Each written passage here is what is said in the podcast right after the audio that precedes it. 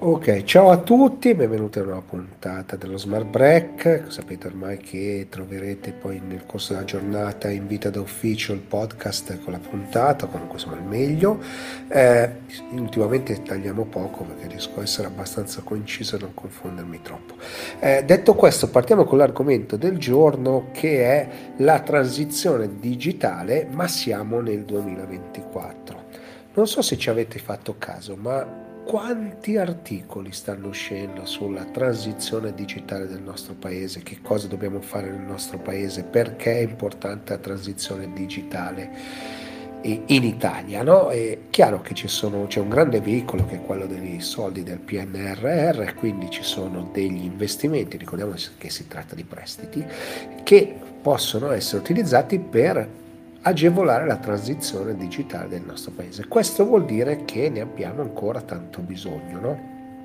Allora, ci sono degli eventi in cui sono coinvolto, verrò coinvolto anche nei prossimi mesi, anzi uno lo faccio vedere subito, che questo, che è CX Now dedicato alla salute e, quindi lì insomma racconterò qualcosa eh, di, relativamente appunto a, a, che cosa si può fare no? del percorso del, del, paziente o piuttosto il percorso della digitalizzazione, se non voglio svelarvi, della digitalizzazione no? della, della sanità.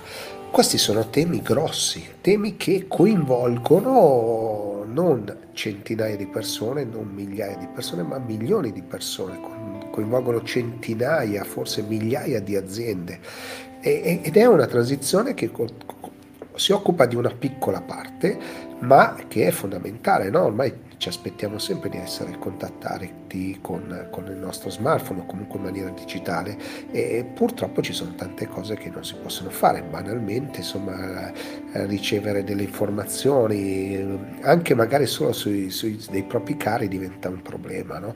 e quindi se abbiamo visto che l'Italia ha fatto dei grandi passi avanti, pensiamo all'Inps, eh, ed è facile, l'INAIL che sta facendo grandi passi, le poste no, che hanno, hanno fatto grande, un grande lavoro no, di digitalizzazione, ma il percorso delle pubbliche amministrazioni è estremamente lungo. No? Abbiamo visto eh, l'app IO, abbiamo visto lo SPID, ci sono, ci sono tante cose che molto spesso però vanno ancora sistemate, vedremo un cambiamento dello speed e, che cosa succederà nei prossimi mesi. Quindi ci troviamo ancora in questa fase, siamo in una fase in cui dobbiamo entrare nel mondo digitale, ma siamo nel 2024, i paesi di fianco a noi, senza andare troppo lontano, usare Lituania, Estonia, no? questi paesi giovani che hanno più facilità a trasformare tutto in digitale, no? perché anche chi ci sta di fianco è, è, molto più avanti di noi, perché per la nostra macchina è complicata, mettere in rete i comuni è una cosa complicatissima, il pago PA che sembrerebbe una cosa banale non è utilizzato da tutti ancora oggi, siamo nel 2024 e quindi Qual è il problema della transizione eh, digitale del nostro paese? Il problema, e di chi ci lavora ovviamente, problema culturale, è un problema culturale che abbiamo, che dobbiamo affrontare, che insomma io lo racconto molto spesso negli eventi, quindi chi mi ha visto lo sa, eh, a me sta molto a cuore perché noi dobbiamo fare un cambiamento di paradigma, no? gli smart break eh, nascono proprio da questo, stiamo cambiando, siamo in una fase di cambiamento, allora se stiamo cambiando dobbiamo capire in che modo stiamo cambiando, in che direzione stiamo andando, perché il, il cambiamento è qualcosa di eh, significativo.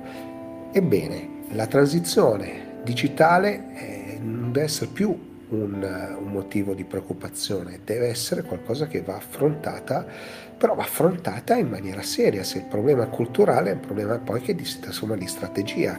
Che cosa faccio con le informazioni delle persone, con le informazioni dei, che sono in pancia alle pubbliche amministrazioni, alle aziende, come posso farle dialogare meno, meglio?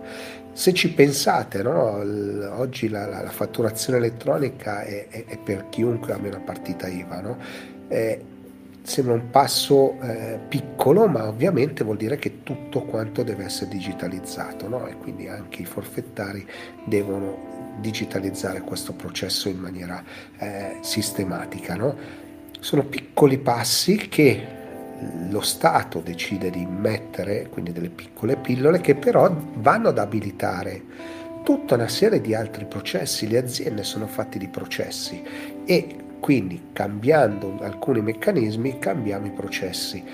Quindi in che modo il PNRR potrebbe e deve entrare nella nostra transizione eh, digitale, nell'andare a cambiare le cose come facciamo. Il nostro paese è un paese estremamente burocratizzato che deve snellirsi, le procedure devono essere più veloci, ma soprattutto la transizione digitale deve portare la grande trasparenza. Il dato sappiamo dov'è, chi lo utilizza, che cosa se ne fa, ma al tempo stesso, se tutto passa in digitale e non ho la connessione, sono tagliato fuori. Se tutto passa in digitale e il dato non è protetto, non è sicuro o viene rubato, diventa un problema e sappiamo che la sicurezza al 100% non esiste. Quindi sono tanti aspetti che però devono essere messi a fattor comune per creare una cultura del digitale che ci possa permettere di crescere.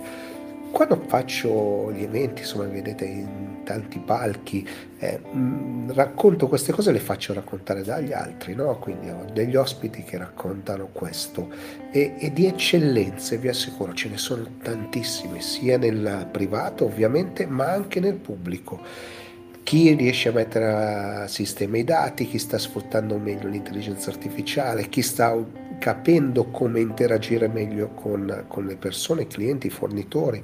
Questi sono tutti aspetti che ci sono, però purtroppo queste eccellenze sono, sono poche, nel senso che sono appunto delle eccellenze perché il panorama intorno è molto desolante no? e questo, su questo dobbiamo fare fare qualcosa, credo che si faccia troppo poco per raccontare che cosa si può fare col digitale. Io mi prodigo, mi, mi vedete, ripeto sempre in giro a raccontare questo, lo faccio nei tech show, lo faccio qui, ma è fondamentale riuscire a raccontare che cosa succede per capire che uno può avere dei vantaggi. No?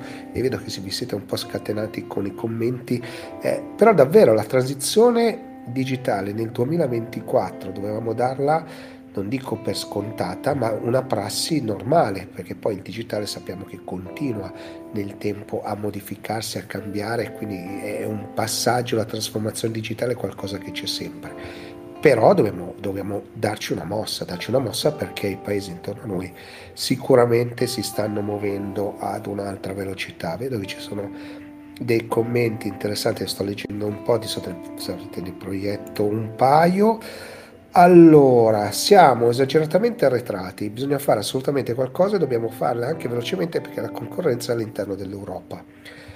Allora, questo è vero, non siamo così arretrati, eh, volevo dirvi questo, non siamo così indietro.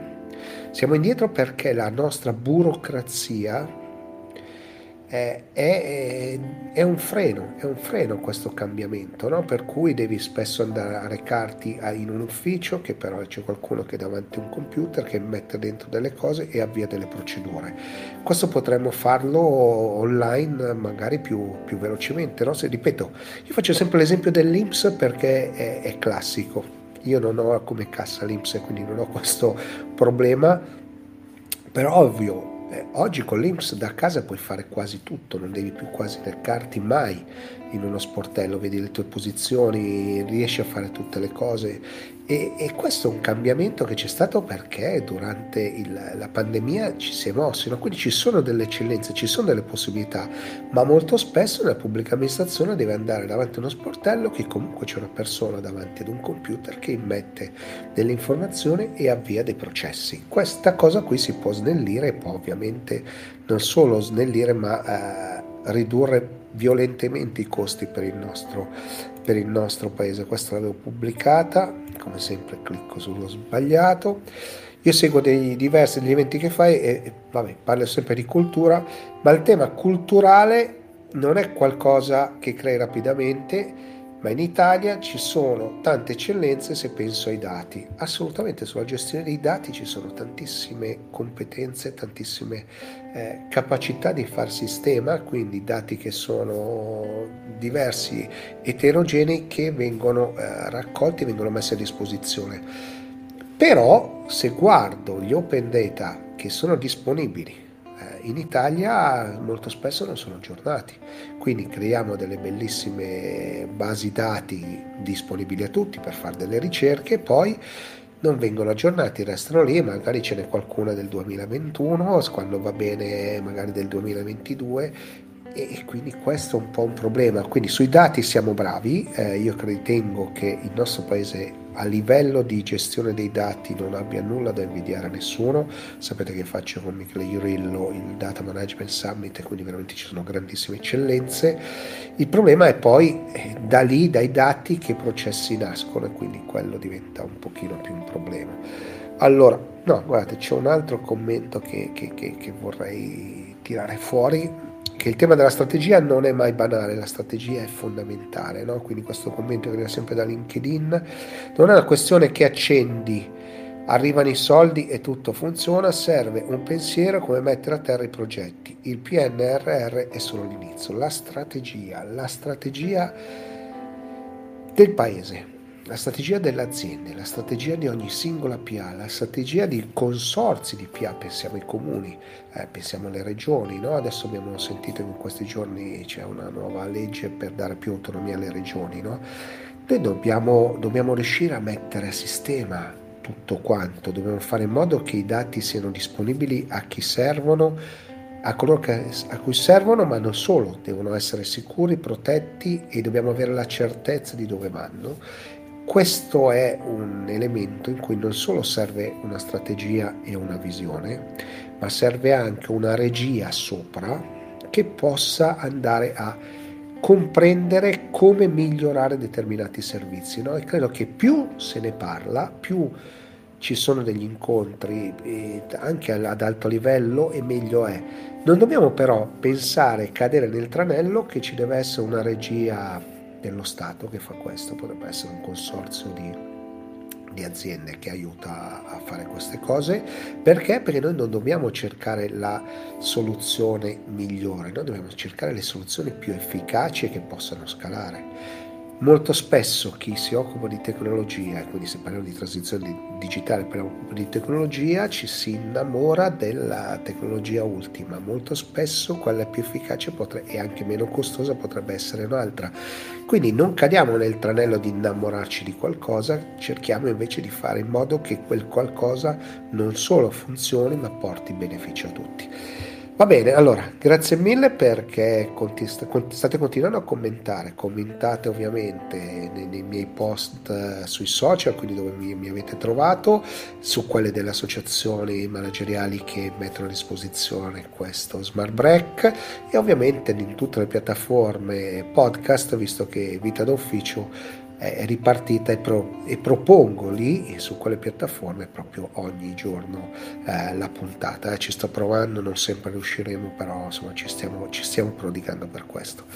Grazie davvero, cartello finale e buona giornata. E comunque grazie perché state continuando a commentare, meraviglioso. Grazie, buona giornata.